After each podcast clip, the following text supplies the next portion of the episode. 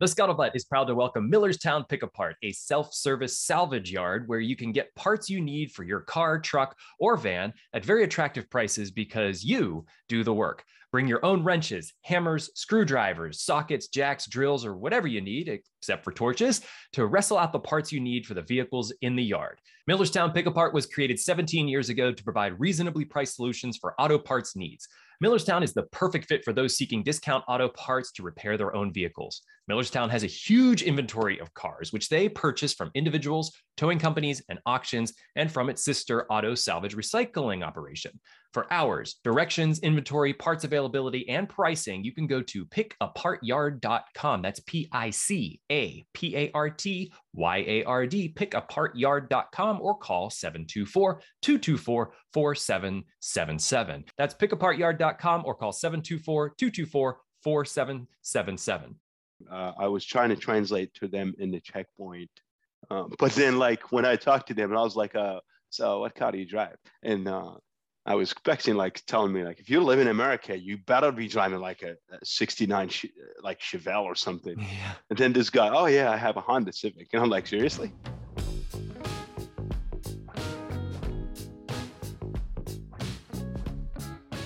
Welcome, everyone, to another episode of The Scuttlebutt. My name is Shaun Hall. I'm the Director of Programming with the Veterans Breakfast Club, whose mission is to create communities of listening around veterans and their stories to connect, educate, heal, and inspire.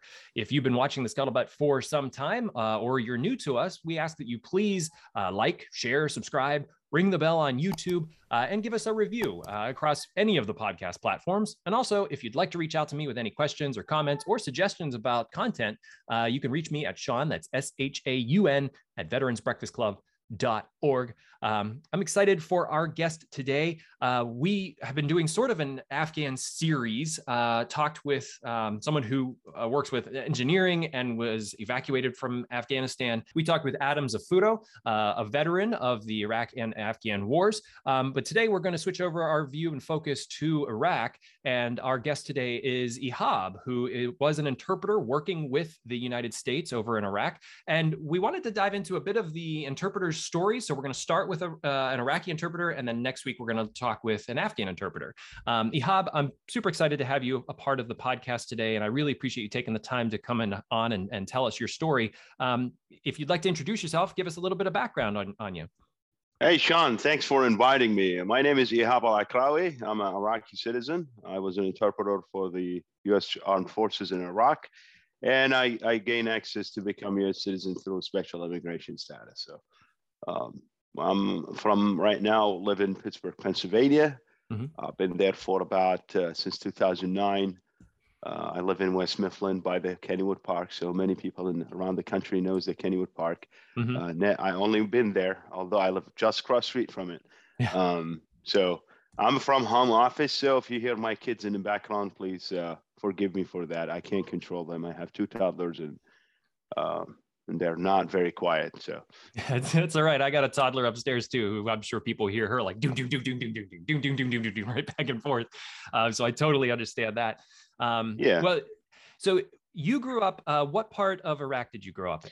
So I was born in 1986 in Nasiriyah. Uh, mm-hmm. Nasiriyah is uh, what's uh, it's a very old actually it's the oldest city in the Middle East I would think mm-hmm. uh, it's it, it's the the Sumerian uh, it's it's Nasiriyah was burned burn, um, built on the uh, remains of Ur the city of Ur the capital of the Sumerian civilization so it's very enriched in culture art music um, history history, um, a well-known city. Uh, the people like Iraq, all the like uh, intellectual properties, uh, the thinkers, the philosophers, the the singers, the the historians, the uh, uh, the people who did the Iraq poetry. The, the, almost many of the actually Iraq leaders, the prime ministers throughout the history of Iraq were from Nasiriyah. That's uh, mm-hmm. that's interesting. Hmm. So yeah, I, I, was born there. Although I'm not from Nasiriyah, my family roots and my mom mom from Nasiriyah.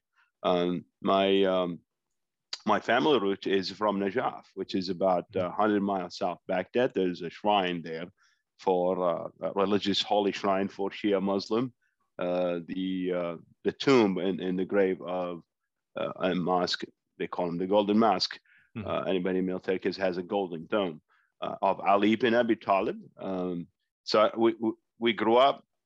That's my family from there. With my father, um, like late '60s, 1969, he moved to Baghdad um, because he joined the military in 1970, uh, early 1970. And At that uh, time, were they? Was it uh, you were capable of being enlisted but also drafted? Was Yes, yes. Okay. So if you if you don't want to join the military, if you're healthy, capable, you have to do uh, in male, you have to do three years. If you have a um, if you don't have a, a, high school degree, but if you have a high school degree, I think you do like I think two years and a half, maybe two years. I don't remember the numbers, but I know if you have a college degree, uh, you can only you do it for a year and a half, but then you're like officer. Mhm. Um, but then like if you got a I think PhD or something, you only had to do like six months or something. So Yeah. based on so if you don't go to school or um, uh, you, you don't do that and you're healthy, you meet the standards, you have to do three years of Okay. service. I mean, it have changed since Iraq was begun, but every but the vast majority, you know, and during Baath Party took over in 1968 uh, of a, of a, a military cone. Uh, they made it into like three year uh, service. So, but my father wasn't like drafted; he was enlisted. When Mhm. he went in, he was only 17. Mhm. Now, if you enlisted, you you go to school and you immediately become like a sergeant. So. Mm. Uh, that's how my father and, and my father had to go to Baghdad because he was in the military band. Uh, he wasn't like a infantry or anything, so he was a mus- musician. So and that's where the Mm. military college of war over there in Baghdad, and that's what the band staged at. And so he had to go there and and join because he, he liked music and all that stuff. Uh, there wasn't enough. There weren't a lot of opportunities in Iraq if you want to study music uh, Mhm. back in the 70s and, and beyond that. Uh, so uh, thought like the you know military paid really well in Iraq. Iraq Mhm. has uh, treated their military really good uh, up until 1990. Uh, so they got paid well. They got new cars once in a while. I think every 10 years or something. Mhm. Um, so my father was like, "Well, I, if I don't go to school, then I, I just this is might be a good future, you know, I have to build a career up." So he went and and and so we lived in Baghdad. Married my mom 1983, I think, or 84. Uh, so and, and I was born in, in, in 1986. I have one brother that who's older than me. I have two other brothers younger than me and two sisters. They're all younger than me. So I'm second one in the chain.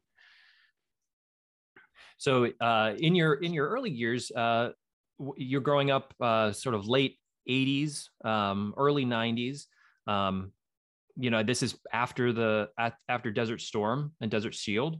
Um, what was the sense of of was there a sense in in your in Nasiriyah about who America was and what we you know the relationship and you know sort of geopolitically? I guess it's a big question, but it's just like you know, did you grow up learning about uh, the world and America's place in it and Iraq's place in it and things like that? Um, so I, I can't speak about like the 80s, uh, like up until 1990, but in 1990, uh, when uh, Iraq took over Kuwait, I definitely remember that. Mhm. Um, you know, I was only but but four or five, and but I remember I have a short memory as a you know I remember when I was toddler, um, and so I remember there was a, a big um, propaganda machines through the news. So Iraq has only one channel, Mhm. one TV channel, and it's a state managed like channel. Yeah. Uh, so suddenly I remember uh, too much of, you know, America's enemy and wants to kill the children and all that good stuff. And and when I like a year later, like 1992, after Desert Storm, but then the Desert Storm, I remember, I completely remember that. I remember the airplanes, the bombs, the cruise missiles that we all saw that. Mhm. Um, like it, it was so intense that you know you could just stare in, on the roof of your house. Like our, our roofs are flats and, and people can get up and Mhm. uh, and, and hang out. And when, when you go, there, we used to go there because and, and you could, you know, if you wait for a while, you, you're going to see a cruise missile or something. Um, so that's how intense was back in 1991. Yeah. Um, there was a lot of military trucks, convoys going in and out. Almost every male that I know in my family who had a just grown beer is in the military. And Mhm. actually, I thought the norm was like that. I mean, like when we were kids, we thought like any country in the world is like that. Uh, we did not know a life outside this country as you know uh, I, I, like as a kid, but I don't think the young ones, like the, the the the adult young adult male, or you know, knew that because it seems like, like right now, if you ask me to go get drafted in the Iraqi military or even U.S. military, mm-hmm. Unless there's like a absolute like a um, horrible fate that if we don't do it, then I'm I'm just gonna say like seriously, I'm not gonna do that. Um, but uh, but it seems like the people there are um, uh, in, in the Iraqi military. They just they didn't care. They just like a normal routine to them. You know, mm-hmm. I, I, mm-hmm. just like I even asked my uncle. I'm like, when you went to Kuwait, didn't you say like, hey, I'm gonna die there? He's like, well, I kind of did, but I also said I could get executed for not going to the mm. military. Mm. Yeah. Uh, so, it, so but that's like, like his that was his option: join or Execution. Oh yeah, if, if the country is in the war, like Saddam changed that. If the country is in the war, yeah, you could get executed. Um, wow. Um, you know, it's just. But even though, like, like people didn't say like, "Hey, why sh- if I you know run out of the military, why should I be executed?" I think that's a horrible idea. Nobody talked about that. Yeah. It's just like, wow, he just got captured. Yeah. I hope they're not getting executed. When you hear your neighbor, he was not going to mm-hmm. military and got captured. You know, it, it wasn't like, you know, that sucks. You know, um, right? It, it, why he's going to have to get executed? You know, none of that stuff. Like, like it was like he was just doing the wrong thing.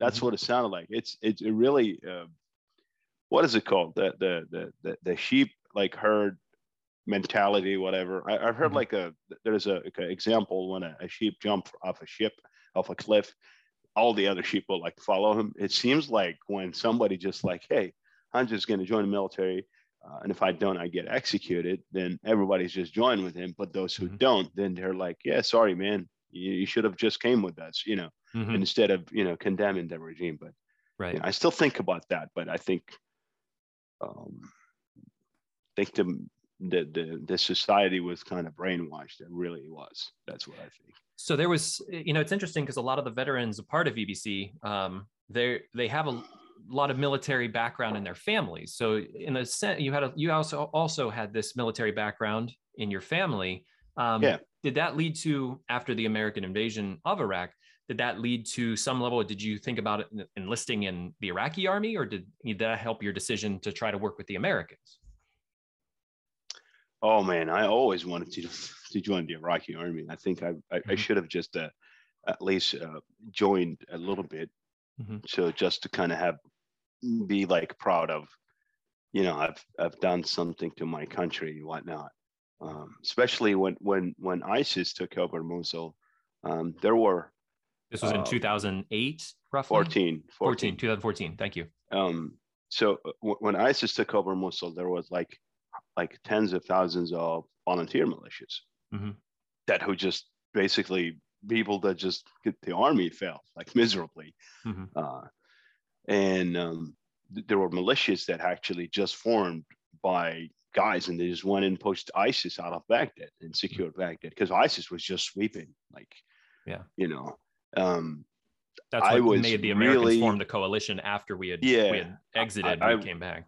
Yeah, I wished I was able. If I was in Iraq, I would definitely join these militias mm-hmm. uh, just to fight. And those are volunteers. Like they don't join the military; they just fight for a while. And once the Iraq, you know, military got a little bit stronger, they just went back home. My brother is one of them. Um, mm. I wish I was there. Um, I would have fought. Uh, especially, I'm trained. I, I, know how. You know, I, I feel like I could have helped. Uh, but back in Iraq in 2003, I, I, wanted to join, but I thought there were um, first my family wouldn't let me. Um, back in 2003, for example, mm-hmm. I was way too young um, to join the military. 13? Uh, but I was, yeah, 15. 13, yeah, 15? Okay. Yeah, 15. So I was 15. If I would have joined the Iraqi military, I have to just like wait until 18. Mm-hmm. Um, so I, like, but then I end up going to be an interpreter because I made a fake ID. Um, well, tell me a bit more Arabic. about that story. Uh, you know, our, our, listeners, you've told the story with VBC before, um, but our, our listeners on the podcast here might not know about how you got to become a an interpreter. It's a pretty funny story. Yeah. So um back in 2003, I think May 2003. Um, well, actually before the war started, we left Baghdad. We went to a farm. We went back to Najaf. We have a Najaf is the, the is the place where the shrine is, mm-hmm. and it's about 100 miles south Baghdad. And it's there's a you know a shrine in there, and we also have in the suburb of the city we have a farm. Mm-hmm. Uh, so we have a, a land that farm that we inherited from our grandpa, and in 1991 we mm-hmm. went back to the farm, and then had a house that like made out of like built out of clay, like dirt clay, yeah. brick. Um, and these are like pretty well-made houses, though. Like you know, we've seen the pictures of them sort of online, but like these these aren't going to blow like over. the Babylonian storm. style. It's like the yeah. seven thousand years ago way of building house. Right. It, it isn't like a red brick uh, uh, Italian work like here. It's, mm-hmm. it's it's a little bit different. It's made of like mud, mm-hmm. uh, like a you know dirt and all that stuff. But it, it it stands for good. I mean, people still build them up until today in the countryside. Yeah. Uh, nevertheless, that, that that particular house probably been there for about a couple hundred years because my grandfather inherited it from whoever got that land from. Mm-hmm. Um, but anyhow, so we went there, um, and um, you know, the, nobody's lived in the house since 1991. Uh, 1991, we lived there, uh, so we thought in 2003 it's going to be more intense. Uh, let's go back there. So my family and I went there but then uh, the bombardments got so intense on Baghdad and other cities. And people out of our relatives know the story that uh, in 1991, we went to the farm, we were fine. And we were planning if something goes wrong, we'll go there again. So mm-hmm. everybody feels like, oh, we have a relative, have a we have a farm, like let's go to them. Mm-hmm. So no phones, uh, no, none of that stuff. So we have no coverage, none of that stuff. So just little, you know, cars are like, oh, here's my uncle, here's my aunt and her family.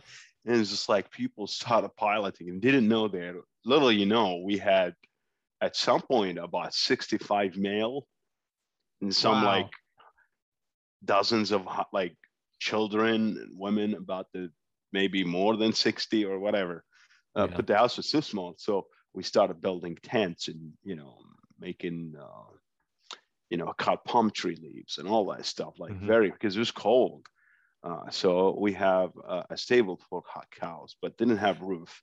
Uh, we had to kind of come up, build uh, improvised roof. I'll say like build out of like made out of like a tree branches and things like that and leaves. How did dirt. how did everyone get fed? Like it sounds very much almost like a like a refugee camp. Like everybody was just. And it was like a refugee camp, yeah. Yeah. And um, but so uh, Iraq was uh, before the war gave uh, a dry food supply. Uh, mm-hmm. I call it dry, but what I mean by that, like rice, uh, beans, dry beans, things like that, mm-hmm. tomato paste and can something that you can hold that and sugar, um, maybe like a cooking oil, vegetable oil, all that stuff. So you all have to care about is the the the groceries, the, the the vegetables, the fresh stuff, and maybe the meat which is fairly available. Mm-hmm. Uh, the, the the vegetables here there it's absolutely absolutely cheap. Mm-hmm. like uh, you know when you come here in America, people like buy watermelon for like five ninety nine. Mm-hmm. People just take one. In some store, they take just one slice and take it and put it in a box and I like I park the car and just get five about this big each. Like I can't even carry. Yeah. That's like for two days supply because we love watermelon there. But anyhow, uh, and it's super cheap. Mm-hmm. Uh, so anyhow, so that was an issue. I mean, th- there was obviously not the typical meal that you eat every day, and uh, uh, it's not good. But it would be something like rice and beans and things like that. You know. Yeah there was like several type of beans anyhow. So we'll stand there but then when the uh, bombardments got even more intense there were people escaping from baghdad but they didn't know where to go. Mm-hmm. so whenever like like our lands is like off a highway and they saw the cars and tents and they were like oh it looks like uh, people settling here and nobody cares. So we're like waking up in the morning with five like five more cars with families like they're just in our land wow and, and, people like little you know it was like hundreds uh, uh-huh.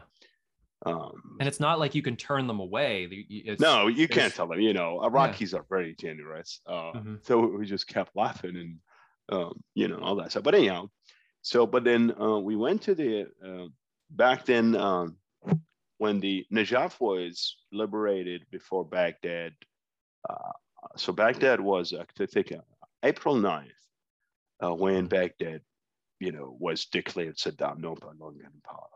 April, I think Najaf was April 2nd when the Americans got there. Mm-hmm. So about a week, five days, week um, beforehand. And when that happened, there were scattered military, Iraqi military post in the desert. And, and so we went there and got a tent. Uh, there's just like supply. There was everything. There were like guns, cannons, tanks, anything you want. We just went there and got some goodies. Uh, we actually found some food, flour, and things like that, and we just took it in it because it's in the desert. Mm-hmm. Uh, so we took that. Uh, we took some kerosene tanks, uh, mm-hmm. jugs, we used that for cooking. But we also got uh, some like gasoline, uh, gas cans somewhere we mm-hmm. found. we took those as well um just sort of scrounging like finding things to help support the mass amount of people yeah, coming on because if you don't yeah. if you don't take it it's obviously i don't think it's a stealing it's yeah it's just going to go bad right they just took it and it wasn't just us everybody was doing the same thing totally uh yeah and but we were like trying to get some military tents mm-hmm. uh, you know so we went and got military tents and everybody else got military tents. So they literally disassembled all the military tents, put them in our lands. It looks like hmm. a resistance camp now. um, but anyhow, like two days later, uh, when Baghdad's still fighting, um, mm-hmm. There were uh, helicopters landed in our camp. They assaulted us. They thought it was like some sort of a distance state in there. But once they found, because they saw military, yeah, uh, can't. Some people don't have a car or whatever. They just mm-hmm. brought a military truck and like, I could use this if I need it. So yeah. they just brought like a military truck and they, they, didn't care. So so that's how it was. And um, so they assaulted our camp. Uh, they didn't hurt anyone or anything, but mm-hmm. the helicopters made the blow the tents off. It was hilarious. Um, but then like the Americans talked to us and, and I, I spoke to them and I thought they were. At this point, did you know English? A little bit, very little but mm-hmm. I was very intrigued by, uh, you know, like the Iraqi soldier. It's just like a soldier on a skeleton. He's like so skinny. It's like almost like the Korean soldier. Like I think like because in the nineties the, the the nutrition for the army was like horrible. Yeah. Uh, so they're like, but then like when I saw the Americans, they they looked like too big, looks giant, and I didn't realize they have the Kevlar the, vests and the vest, and I just thought they were just muscular like that. I just thought, wow, what is these creatures? Damn, look at those guys. You know what I mean? Like, yeah, yeah. And the guy just walked like this, and mm-hmm. and they have goggles. It looked like a alien. You know what I mean? So. Yeah.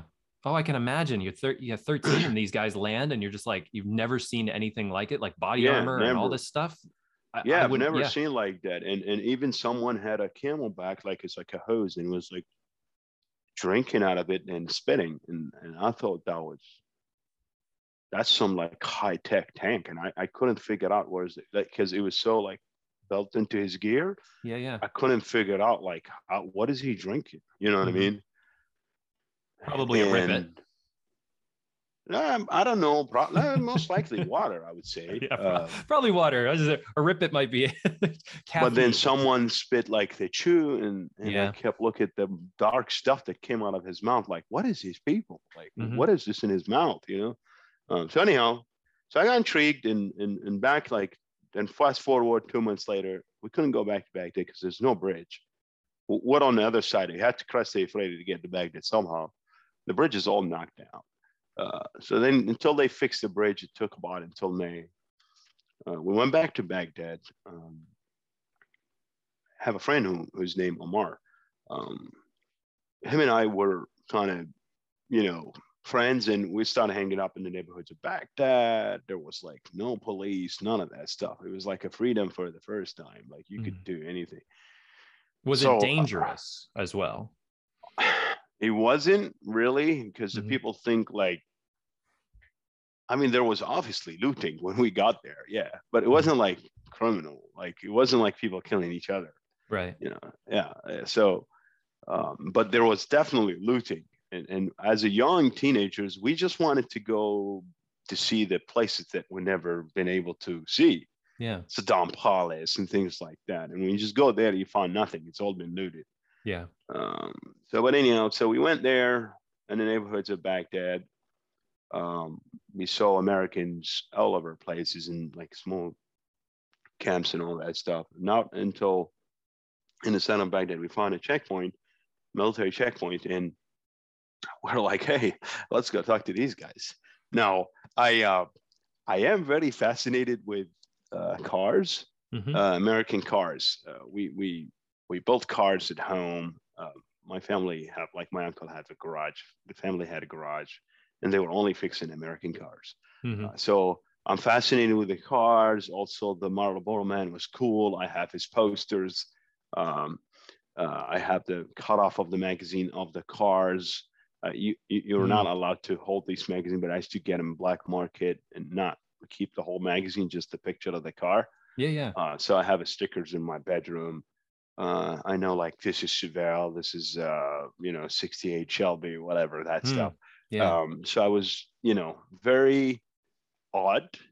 Not a lot of kids have into that, and I think that um, I don't know. That's probably stereotype behavior. So I might be had some sort of spectrum spectrum of autism, I guess, uh, that I'm just intrigued to things that I normally other kids won't do that. So, and I was obsessed with before that. I was obsessed with sort of like in the language. So because I Hmm. kept watching the movies as well. yeah. Uh, I got this in you know black market, and but I was obsessed with.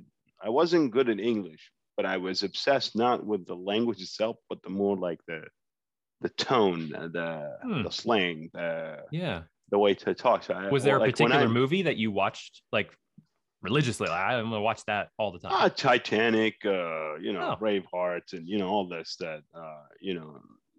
Are a list of movies. You know, some like Nicolas Cage movies, uh, Jack Nicholson, uh, hmm all that stuff, and, and, and the old ones like Bruce Lee and all that stuff. Yeah. Yeah. Uh, we used to go get them in cinemas. Some a lot of them I, you know, forgot uh, their name, and like Arnold Schwarzenegger, uh, you know, all this like 80s and 70s, Like Terminator and and Yeah, yeah, yeah. and all that. yeah, all that stuff. So, uh, actually, I, I watched the uh, show. What is it called? Uh, Cosby Show. Exactly. yeah. I loved the show. I thought it was very cool. I loved it, baby. I loved. Uh, uh, I loved uh, what's his name, Cockroach, his friend, Mm. and all that stuff. Yeah. Uh, so I loved it. I really did. But I was obsessed with like trying to speak the language, but then like I wanted to speak exactly like how they pronounce it. So uh, in Iraq, you would like learn like English, English, and you know, and but like, and when I hear the English, American English, I try to say not car, but say car, for example. like, uh-huh. and, and I realized that was the, even car is not really common in America, only in New York and in the movies. yeah. when I came here, they still say car, but not like car. You know what I mean? But yeah, anyway, yeah, yeah.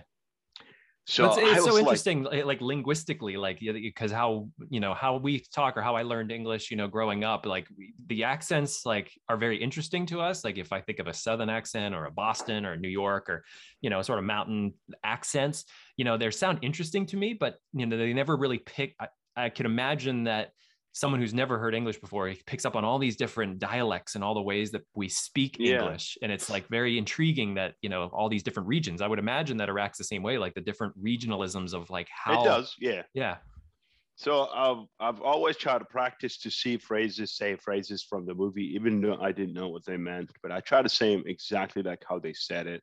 Uh, Mhm. maybe look at myself in the mirror. like I'll be uh, back, like that sort of yeah, like, something yeah. like that, or like you know, um, like I try to like talk like um, the Cosby and you know all that stuff. Um, I thought that's and, and I've always imagined myself that I have. Uh, I'm I'm I'm I'm at 45 years old, and I'm a successful businessman in America. Mm, And it's like when I go to the bathroom and we have a mirror, I just our bathroom look horrible because it's bathroom in Iraq. Yeah. But I imagined those that I would see in the movies. Yeah. When like two, you know, uh, gangs member go in the bathroom and knock out someone in the bathroom, like the mirrors and the lights and, and all Mm. that stuff. Like I imagined that and just like imagine going like this, fixing my collar and all that stuff. Exactly like that. So I like and try to say it exactly what they say in the movie. But anyhow, so when I saw the the, the checkpoint, I was Mhm. like, wow. Uh, uh, it's like, uh, have you heard someone very obsessed with aliens, but like finally meets an alien? That's how the feeling was. Like, whoa let's go talk to these guys. Uh, Not so I- afraid of them. You weren't afraid. You were just like, they're not threatening. They're just standing. I was afraid. I mean, I Oh, could get okay. shot anytime. That's what I thought, at least. Uh, Mhm. You're still kind of brainwashed that Americans are bad and all that stuff. Mhm. Uh, but I was uh, trying to get close, but then I, I talked to them. They're like, oh, this guy speak English. Uh, I said little, you know, and I try to help them. Uh, I was trying to translate to them in the checkpoint, and they really liked that idea. Um, but then, like when I talked to them, I was like, uh, "So, what car do you drive?" And uh, I was expecting like telling me like, if you live in America, you better be driving like a, a, a a 69 Ch- like Chevelle or something. Yeah. And then this guy, oh yeah, I have a Honda Civic, and I'm like, seriously? like then he shows me. I swear to God, he opened his wallet and showed it to me. Like there was no like smartphones back then. Yeah. Like a picture of his wife, his son, and his car. That's how typical American. you won't see that in any other culture. Like nobody No. cares about the car. right. But then if it was like Chevelle or something like that, I would have definitely said, yeah, you know, it's right. I had it. a Honda Civic and I never carried a picture of it in my wallet, but I guess Well, like no, I guess like maybe like because you grew up with the smartphone. How old Mhm. are you? uh 40. Yeah, well, you're older than me, but uh, I, I guess I, I don't know. So, uh, but uh, maybe you are. But uh, but I thought it was odd. But I, I know how like Americans with cars, they like cars and all that stuff. I love cars. If I guess if I had But- like a, a Corvette, I would probably carry a picture of it like on my phone or something. It'd be like, yeah, this is Yeah, yeah. But even now, I'm like, I, I, I don't. I'm a person. My dad, who does like you know sports cars, like I'm sure he has like pictures in his phone of like this is my sports car, you know.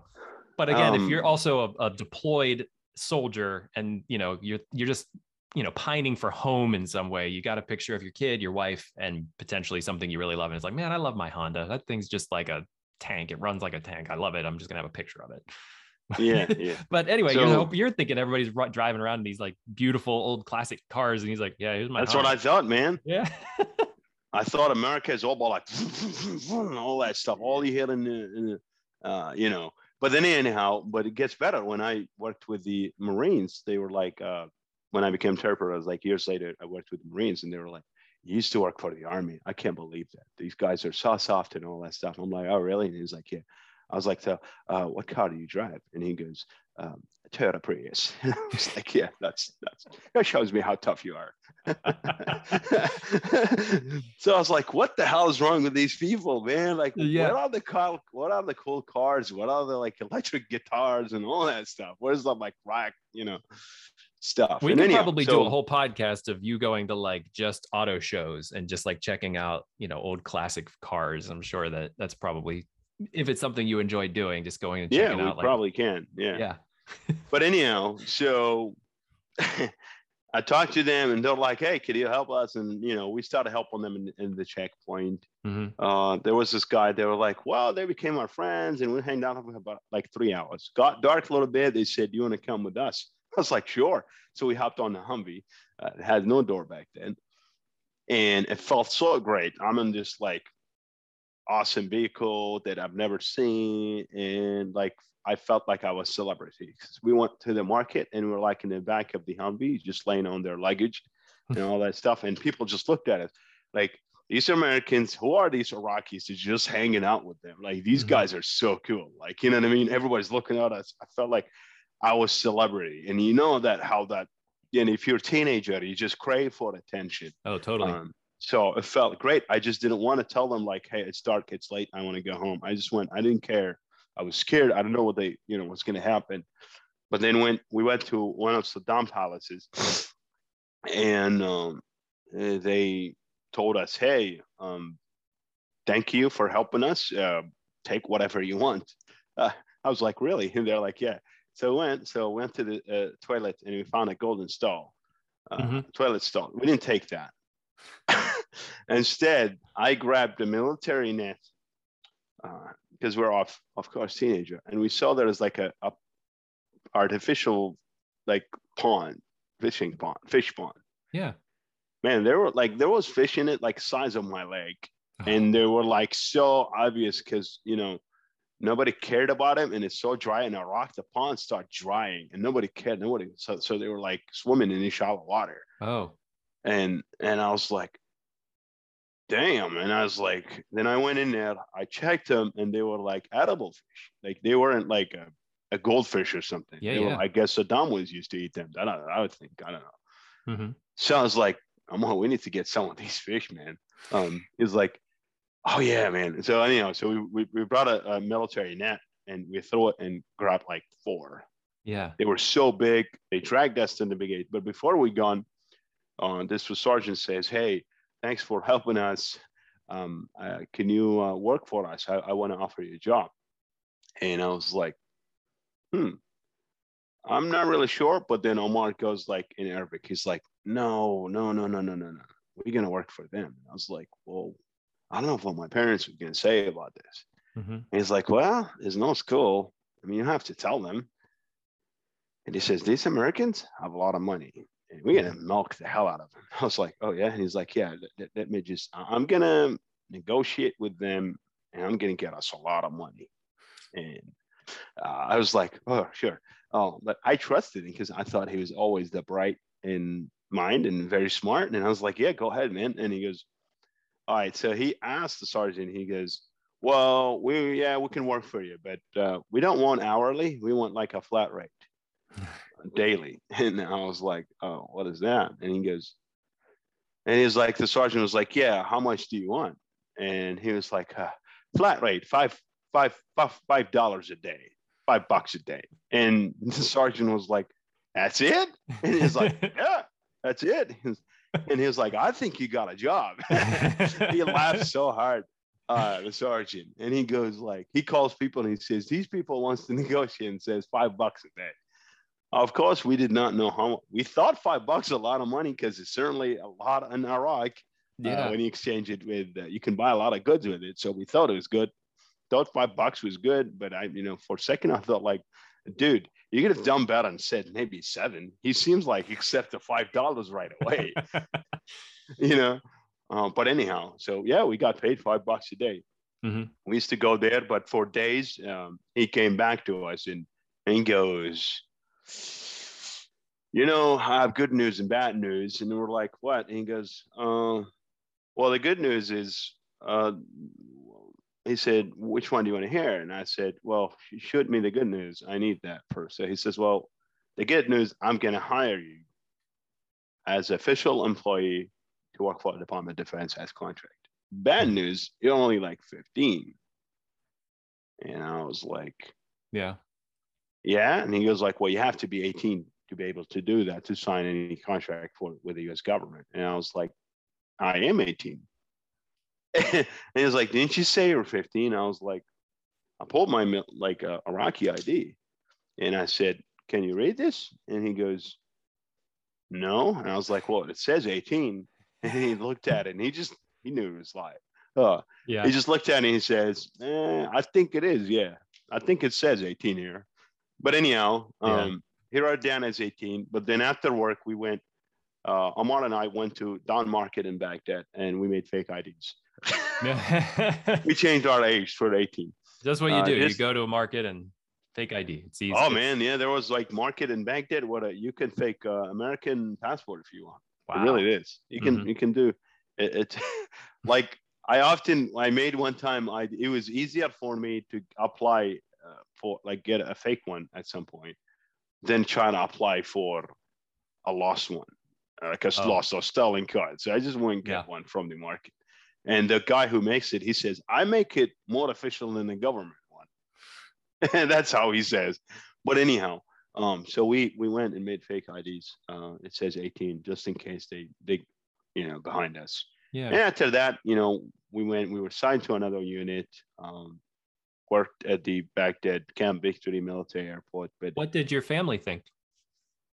My family have not known about this until 2006. Wow. Mm-hmm. Yeah, yeah. So I, I, used to go back and forth daily. Uh, I mean, in the beginning was like I was hanging out with my friends, but when it became more obvious, we're like, hey, I work at with the oil company, the national yeah. oil company and pays me well and all that stuff. But in 2006, they realized that uh, I wasn't working in oil because mm-hmm. my hands wasn't greasy or anything. Right. Uh, yeah, but um, they were scared. Uh, they mm-hmm. were worried that I'm gonna get hurt, but you know, I kind of lied to them, uh, which I regret. Uh, oh. I told them. You had, I mean, in a way, you had to do what you had to do, but I, I think the yeah. thing that I've, a, I've read a, lot about, line. yeah, and the thing I read a lot about is like reprisal killings, like uh, you know, people that were mad that they're uh, um, that people were working with the Americans. And was there ever a concern uh, with you about about that, like people coming against you because you're working with the Americans? Yeah, I mm-hmm. mean, I was very careful.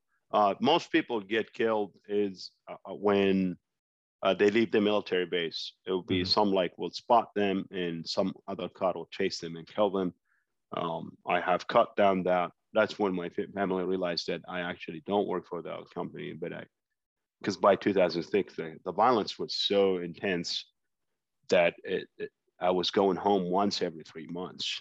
That's just mm. crazy. My house is not too bad, and the problem is I couldn't quit because if I quit, you're already made the sin. They're still gonna kill you. Yeah, yeah and I, I I can't like there by that time there's nobody physically threatened me, but mm-hmm. I wasn't sure if they know me or not because they could know me. I don't know.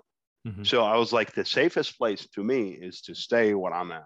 That's what it is. and and I was, I rather die in ID or get shot as opposed to get kidnapped. And I mean, they were doing horrible to the interpreters. Like it isn't cutting their heads off. It isn't like no no. They went to the next level, which basically drilling holes in their knees while they're alive.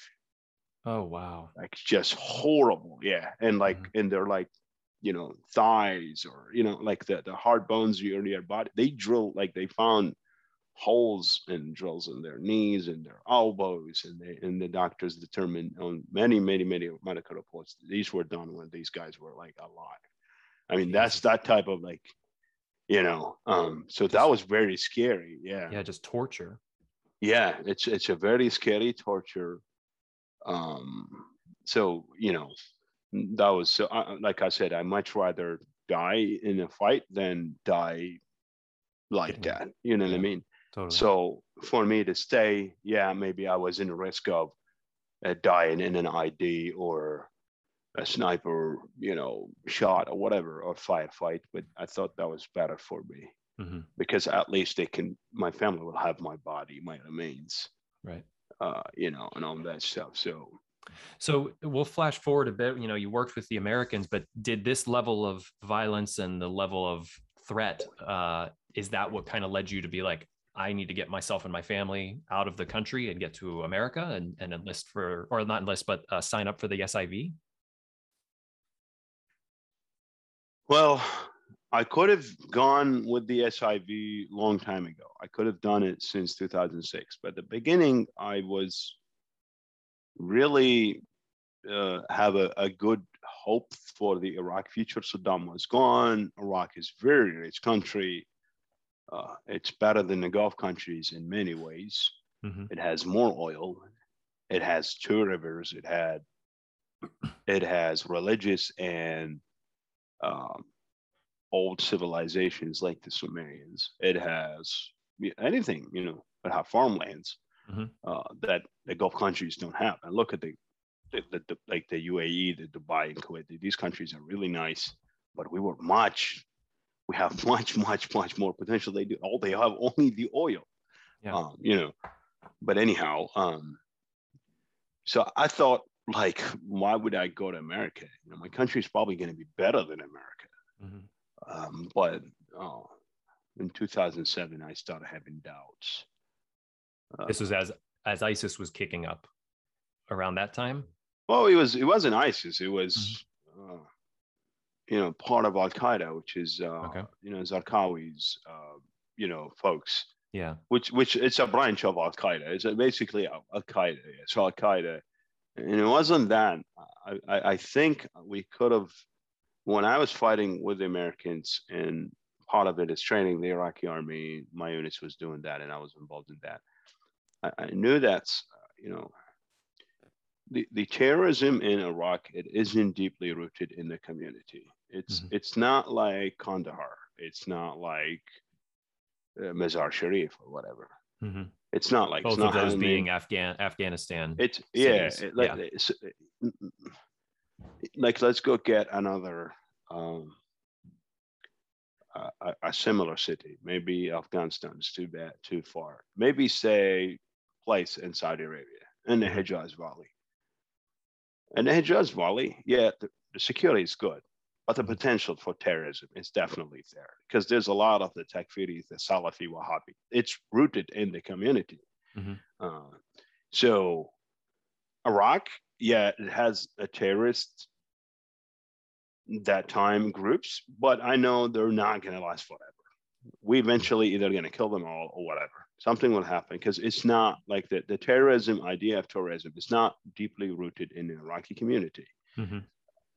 It would be something a temporary, yes, but once people learn how to become and overcome it, uh, because Iraqis are not fanatics in religion, they're not. Uh, Iraq had the first country in the Middle East to get into driver license to women, for example. Women mm-hmm. drive, and they we have women in politics as well. Mm-hmm. Uh, even in Saddam time, um, was very sectarian and uh, you know all that stuff. So it isn't like Saudi Arabia or anything like that. You know, Saudi Arabia, if it has terrorists in it, it would be much difficult to clean up mm-hmm. because there are already fanatics in madrasa that teaches these, you know, intolerance and fanatics uh, ideas. Yeah. But I was concerned about the corruption in the government. And seems like it was getting worse. And right. once you have corruption, you know what you're doing. You're becoming like more like Mexico or Colombia. Right. You have, or Venezuela. Mm-hmm. You have everything you need. You have people, farmlands, natural resources, but if you have corruptions, you're just going worse and worse by time goes. Right. That's what I thought. I said there's no, and it doesn't seem to be uh, either potential or or a, of a trying for the government or politician to stop this corruption. I mean, mm-hmm. there's difference between somebody, like I give you an example. Like I was okay. Like I thought like Al Qaeda would go away from Iraq eventually. Although mm-hmm. there were Al Qaeda in Iraq, but the government is trying. The people are trying to get rid of Al Qaeda. But mm-hmm. in terms of corrupt, nobody's trying. Not the, not the government, not not the people. Yeah, people do complain about it, but they're not doing anything about it. They don't have that culture of a free speech yet. Right. So I don't know. So I, I thought, you know what, I, this might be not a good place for me. I need to go, and I have the option to go to the United States. So I, you know, start on my paperwork, you know. And talk a bit about that that that process. Um, it seems very confusing from everything that you know I, I, hear and read. It seems like the SIV program is just like backwards so it, and it old, got, you know. It got easier over the years. Uh, and that's that's batch, a key that's a key word there. Years. It took years to get this process going. Correct. Yeah, yeah, it yeah. got much easier. I think the last easy step just get on the plane uh, like happened in Afghanistan. Uh, uh, we even check you if you actually want for us or not when we mm-hmm. get to America. Uh, so that's how easy it got. Um, but at my time, you you have to uh, what is it? You have to do background clearance check. Mm-hmm. So that's a lengthy process.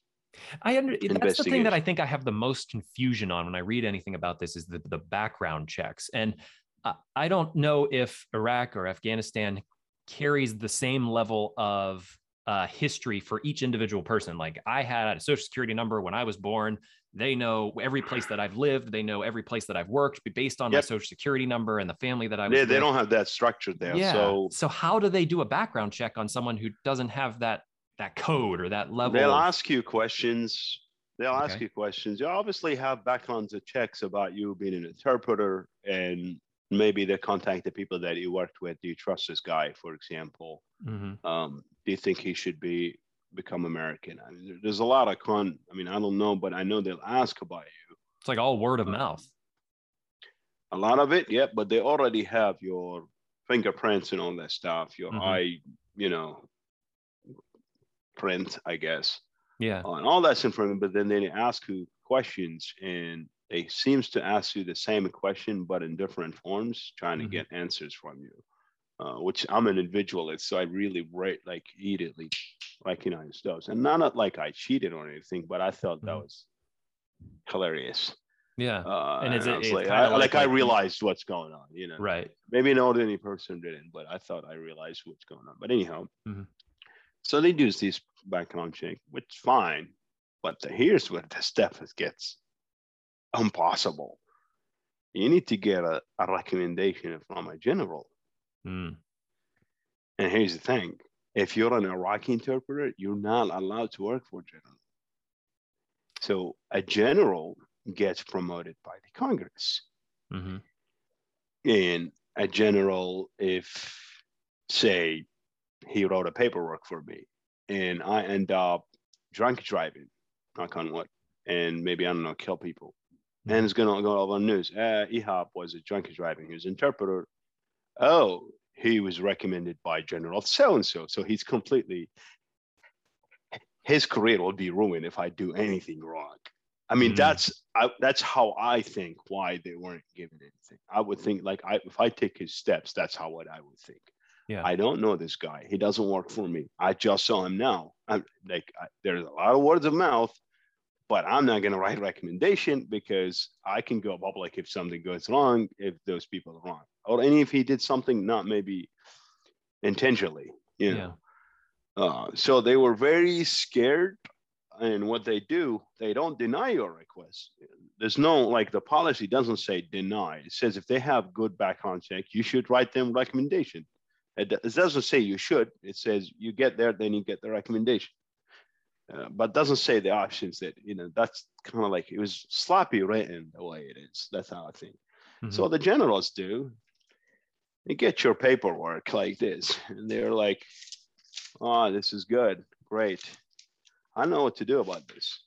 Put it on the shelf. Why? Because they can't refuse it. They're not going to give it to you. They just leave it to the next general which uh-huh. you know uh-huh. they rotate every maybe year, year and a half, six, seven months. They say, you know, right. the, the next guy who will kind of deal with it. And then next thing you know, your you and other folks, your your files are piling up and nobody cares. Yeah. Up until 2008, like mid 2008, there was a guy named Colonel Michael Silverman. Um, he was a 369 Armor Battalion and they were two days before leaving America. They did 18 months. I worked for this battalion. Uh, I did wonderful work with him and for him, and he really liked me. and um, one day he says, two days you're leaving, sitting at the chow hall, and I walked because he's a colonel. Nobody, you know, he just tell me to come sit here, and I just sat. And I was like, "Hey, what's going on, Colonel?" And he's like, "Yeah, man, you know, thought we're having dinner, and probably I'm not going to see you tomorrow because we're preparing." Thought maybe we can have last dinner here. You could get to see each other. I'm like, oh, good. When we talked out, and he was like, why don't you come to America? There's this SI. I was like, oh, I can't do that. And he goes, what is this IV program thing? I know, yeah, do you see a lot about it news? There's nobody actually made it there. and he was like, why? And I was like, he's actually a lawyer, by the way. and um, so he goes, why? And I said, well, here's the deal. And I explained to him and I said, unless you know the general personally, they will sponsor you. Mm-hmm. Um, but then he goes, Yeah, I can get you that sponsorship. And I was like, You're leaving like after tomorrow. Mm-hmm. And he goes, Yeah, but I can do that. And I actually really trust this guy. I think he's confident. He's a man of his word. Mhm. Super smart. Um, and but at that time, I did not believe him. I, I thought he maybe like he's not like his tensions are right, but he just does not understand that he can't do it. Yeah. I thought he was just giving me a promise and being naive, to be honest. And I was like, I said, Mike, Colonel, you can't do it. The- Mhm. general does not know me. He's not. You're leaving in two days. Maybe if you try, take a month to get to the general. And he's a. He goes, "Do you know my new XO?" Is is the commander assistant, the executive officer? And I was like, "No." He's like, "Have you met him?" And I was like, "No." And he goes like, "All right. Well." His XO was sitting, and he just called him, and the XO came in. He was a major. He's like, have a seat. And he's like, ah, he's, you know, boxer. My my interpreter name is boxer. He's like, his boxer interpreter. Da, da. Then Michael Silverman said, the colonel says, I forgot his uh, name. His name is one of those that you can't memorize. Uh, very un, like unique name, Mhm. different name. Anyhow, but he said, Major so and so.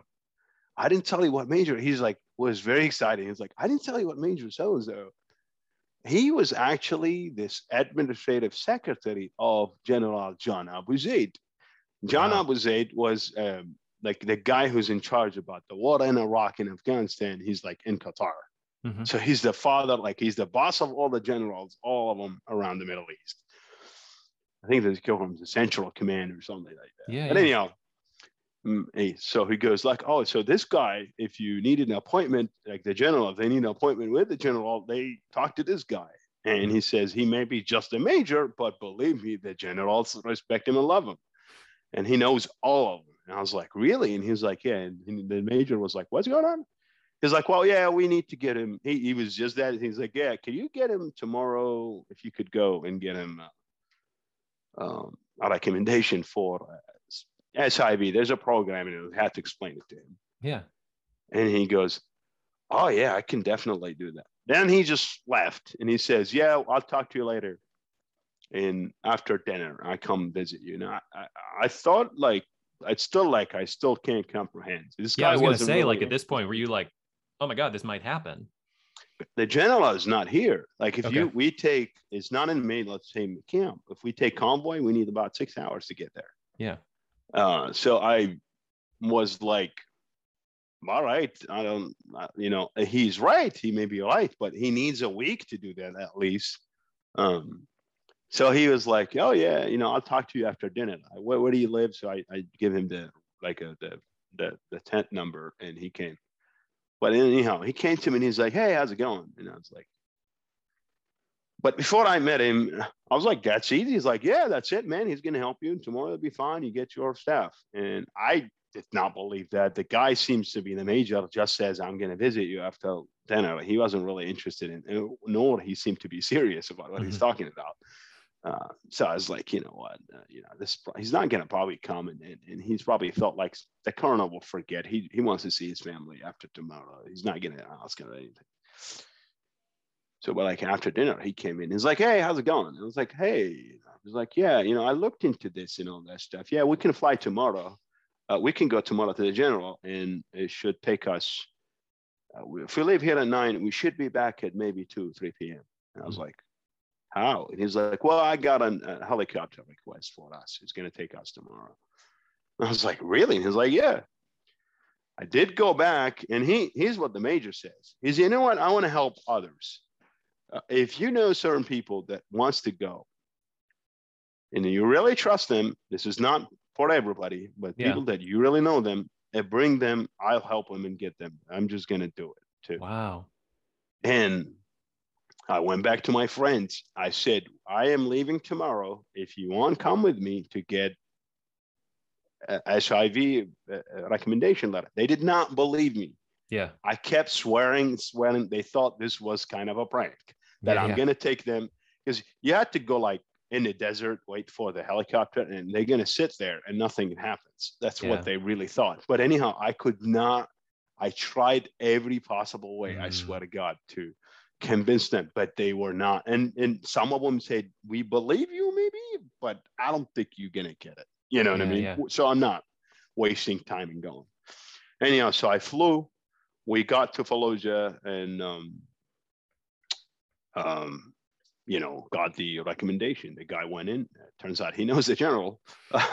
uh, the way you know, shook hands and other things. So It took like five minutes to get it. Came back. Um, then uh, Did anybody go with you? Any of your friends? no. Wow. And guess what happened? The guy who I told, he just arrived days last week. This is the person. Oh, you had mentioned. Took him you- since 2008 until now. did you tell him like, why didn't you believe me? I always told him that. And he Oh. always slapped himself on the cheek, he said, when he remembers that. He should have done it. yeah. Yeah. But anyhow, so that's how I got here. When I got here, I, I was Can I ask how many of your family you were allowed to bring over? I wasn't allowed to bring anyone. Just you. Just me, yeah. Wow. So so you up you you're allowed to bring your wife and kids Yeah. after age of 21 but i was only like 23 at the time so I, Mhm. I didn't have no wife no kids so it was much easier to travel but then yeah i came here and uh And what was that? What was that day like? You got like you're leaving Iraq for what the first time ever to come to America. yeah so before i left when i before i started my immigration package where i knew it's just not i'm, I'm just going to start the paperwork just to convince myself and tell myself at least i tried yeah. That's what I was trying to do. At least I tried. So what I did, I submitted the paperwork and never got, you know, approval until that major and uh, like helped me out. But anyhow, um, meanwhile, um, you know, I got um, so when I did it, before I even talked to the colonel and telling me about like three months before that, there was this guy named McKinsey. He was a sergeant, communication sergeant, was going back home. And he came to me and says, Boxer. And I was like, what? He said, I'm going back home and I bought a bunch of stuff I really hate to throw away.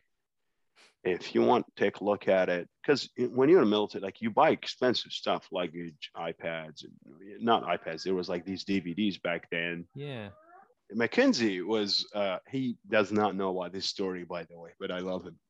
Mackenzie was um, told me to come and look at his stuff. Yeah. Before I he came told me that maybe days, I had a dream that I was walking in downtown city somewhere in America, and it was just getting dark. And as I looked, there was like shops, like stores or whatever, and there was Mhm. like a high-end store. I think it was a clothing store, Mhm.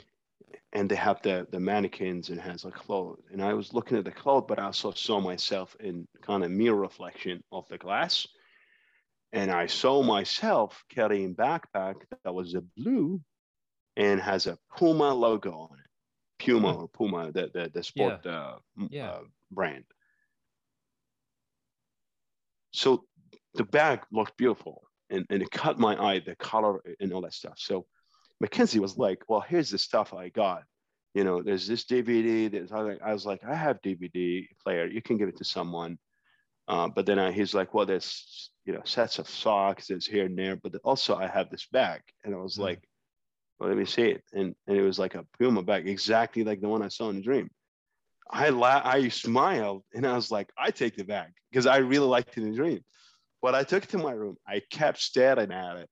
And I was like, this is exactly the one I saw. I swear to God, I don't believe in magic. I don't believe Yeah. in and all that stuff. But this is I, I can't believe this is a coincidence because Yeah. there is a more story to it.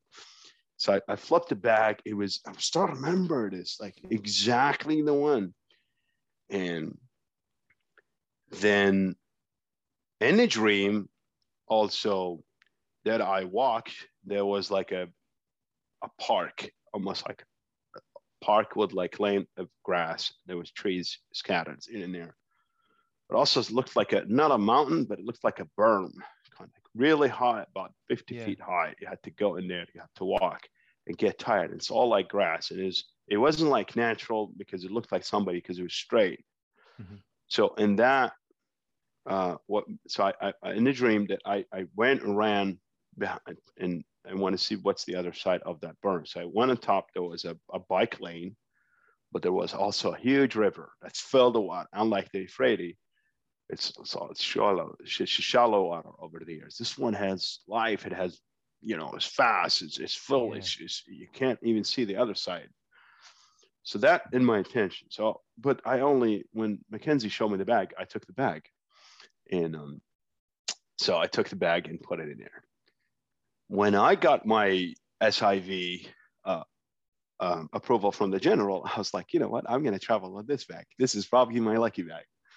So that was my lucky bag. I, that's a, that was my main bag. I mean, I have luggage bag, but this one my backpack. And um, but then when they told me, oh well, congratulations, you're going to America. I was like, great. Uh, here's your paperwork. Here's your, uh, you know, all that stuff. And they're like, Dino, where are you going? I was like, no. they're like, do you know any relatives or friends? I'm like, I, I don't know. Um, mm-hmm. I mean, I know military people, but they're like in military bases. And, you know, I, I, I didn't know like military person could count as a friend. And when like friends, like the way I knew friends is like somebody where you grew up with. Yeah, so yeah. I just told them there. And They're like, well, we'll pick a spot for you. I'm like, yeah, pick anything. Uh, but they're like, uh, um, they said, uh, you're going to a sponsor volunteer named Catherine something. Hmm. I was like, yeah, I'd go to Catherine. Uh, I immediately, when they told me the name Catherine, I was like, well, she's probably like a Marilyn Monroe from the from the from the magazine. It's probably a, a, a blonde American chick yeah. Uh, who's going to show me around. You know what I mean? right? I was like, wow, that's that's probably better than my friends uh, you know, so that's how I thought. But then I went in there, and, Catherine was 75 years old lady, wonderful yeah. lady.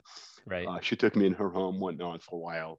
Uh, but she showed me around. She got me driver license in her car. So she was showing me how to use a credit card. I didn't have mm-hmm. that. Like she's well, wait, what kind of car was she driving? Uh, no, it was better. It was better than Honda Civic. She was driving Honda uh, Honda Acura. Okay. TL, you know, that's yeah. retirees, folks have a lot of money. You know what I mean? I like young folks. Yeah. Yeah. She drove a nice car. Uh, her house was really nice. Uh, but she helped me apply for social. She'd take me to places, apply for social security, driver license. Uh, she she taught me uh, to go to the bank and apply for a debit card and how to use it. And uh, like I did not know any of that stuff. Yeah.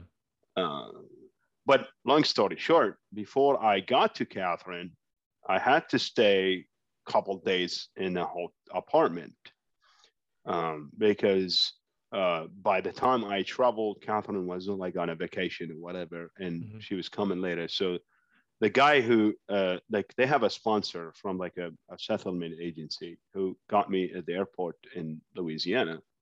Oh, they told me you're going with Catherine in Baton Rouge, Louisiana. Mm. So Louisiana was like sounded. I've never heard that state before, so it sounded like soul luxury, or you know what I mean.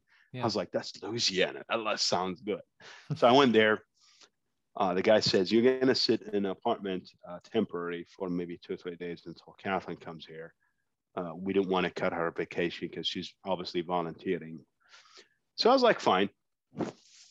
And so got me at the airport. It was raining so bad, like I couldn't see through windshield. And the rain never seen in like in Iraq, hardly rains, and it's very little.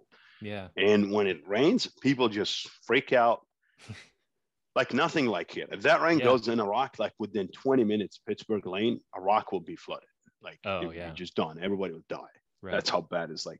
God. And like, and and so I was like, I couldn't see him. Like, how is he driving? You know what oh. I mean? Oh. but anyhow, he goes, You're gonna get this apartment. I'm gonna open the door. You're gonna say one, two, three, and you just as soon as I open the door of the van, you get out and take your luggage because you're going to get sweat. So I went, went in, gave me the keys, went in. In the morning, I woke up. There was all kind of sounds of birds, animals, you know, like yeah. a birds. Like it's like sounds of birds singing, different types, uh, there was squirrel, which is actually blew my mind. I've never seen squirrel in my life. Yeah, yeah. I thought this animal is only in the Amazon, you know. Yeah. That's how I thought in Amazon, like a forest and everything. and I was just staring at it, loving it. But then the sounds came out. Like I woke up super early. mm-hmm. uh, I just wanted to see what's around. I couldn't see anything. I, I was impressed how green it is. Mm-hmm. You know, I came from the desert. Like I was like, this is impossible. Look at yeah. like how many trees? Like there's green everywhere. There's no dirt anywhere. Mm-hmm. Uh, so I was like, my eyes was getting tired from it, and uh, from just the color of green. But anyhow, then I kept walking and I made a turn on the right, and I got and there was a park, and that park looked like the one in a dream, wow. scattered uh, trees. Yeah. And I was like, you got to be kidding me. And I was like, I looked up there and this, that's the berm that I saw. And I swear to God, it was exactly the same one. Incredible. I'm like, I'm going to go up there. And if I see a bike lane and there's river behind, there's definitely, this is not a coincidence. this is uh, like me coming here. I don't know. It's a God plant or whatever it is. Yeah. Yeah. You know, it's definitely something and it's got to be good you know. And that's probably because I was really uh, confused, scared that I'm to fail when I go to America and all that stuff. So I swear to God, I went. I was just trying to get there. I ran, run, run, run, run, literally maybe less than half mile just to get to that big berm or hill. Yeah. And I got up there and I got up there and guess what? There was a bike lane. And there's a bench. I sat on the bench, kept staring at the river for probably an hour and a half. Yeah. Just channel like that, got some cigarettes, sat smoking, chain smoking, thinking about this. Like, this is crazy. Right. And there's this guy walking, running in the morning. But like now it's like about nine, maybe 8.30 at the time. And I asked him and I said, hey, what is this river called? And he goes like, that's the Mississippi River. Mm-hmm. And uh, I was right by the, the then I realized that my apartment it's by the LSU Louisiana State camp, uh, University campus. Right. So so that's the story like how I got there. Wow. Uh, you know, but uh, very interesting. Uh, I still have the bag somewhere in my bed. Yeah. Yeah. Yeah. I still have it somewhere. I always clean my garage and I told my wife, don't ever throw this bag. No. But I probably have it somewhere in the basement. Um, but anyhow, is that the questions that you have? I mean, is that yeah. enough? Is yeah, that I mean, you? I mean, I was just thinking of how and how wonderful of a storyteller you are, Ehab, and that I was, uh, uh, uh you know, uh, we've we filled this this time here on the podcast so easily because uh, I've talked with you before on, on, our programs with VBC, and I always know that, you know, you, you can definitely uh, flesh out a story. Whenever I ask a question, I don't have to worry about I'm going to get a one word answer. I was like, Ehab, you know, you're an easy, easy person to listen well, to. Well, that's good because I apologize. I do talk a lot and take a lot of your time. don't, don't apologize. Uh, that's part of uh, what's great. What's great about a podcast is we get to. If you want to do another podcast, fine. Uh, you know. Well, there's so much more to the story. There's a story of like what you did with the Americans, stories about the missions that you went on. There's stories about how you made it from Louisiana up to Pittsburgh. You know, the yeah. I mean, yeah your your story is very. It, it, I was enraptured by it. I love how you told it, and I appreciate you taking the time to come on the podcast and tell our audience about your story. No, man, I just want to be. Uh, you know, I just want to reach out to people and and you know.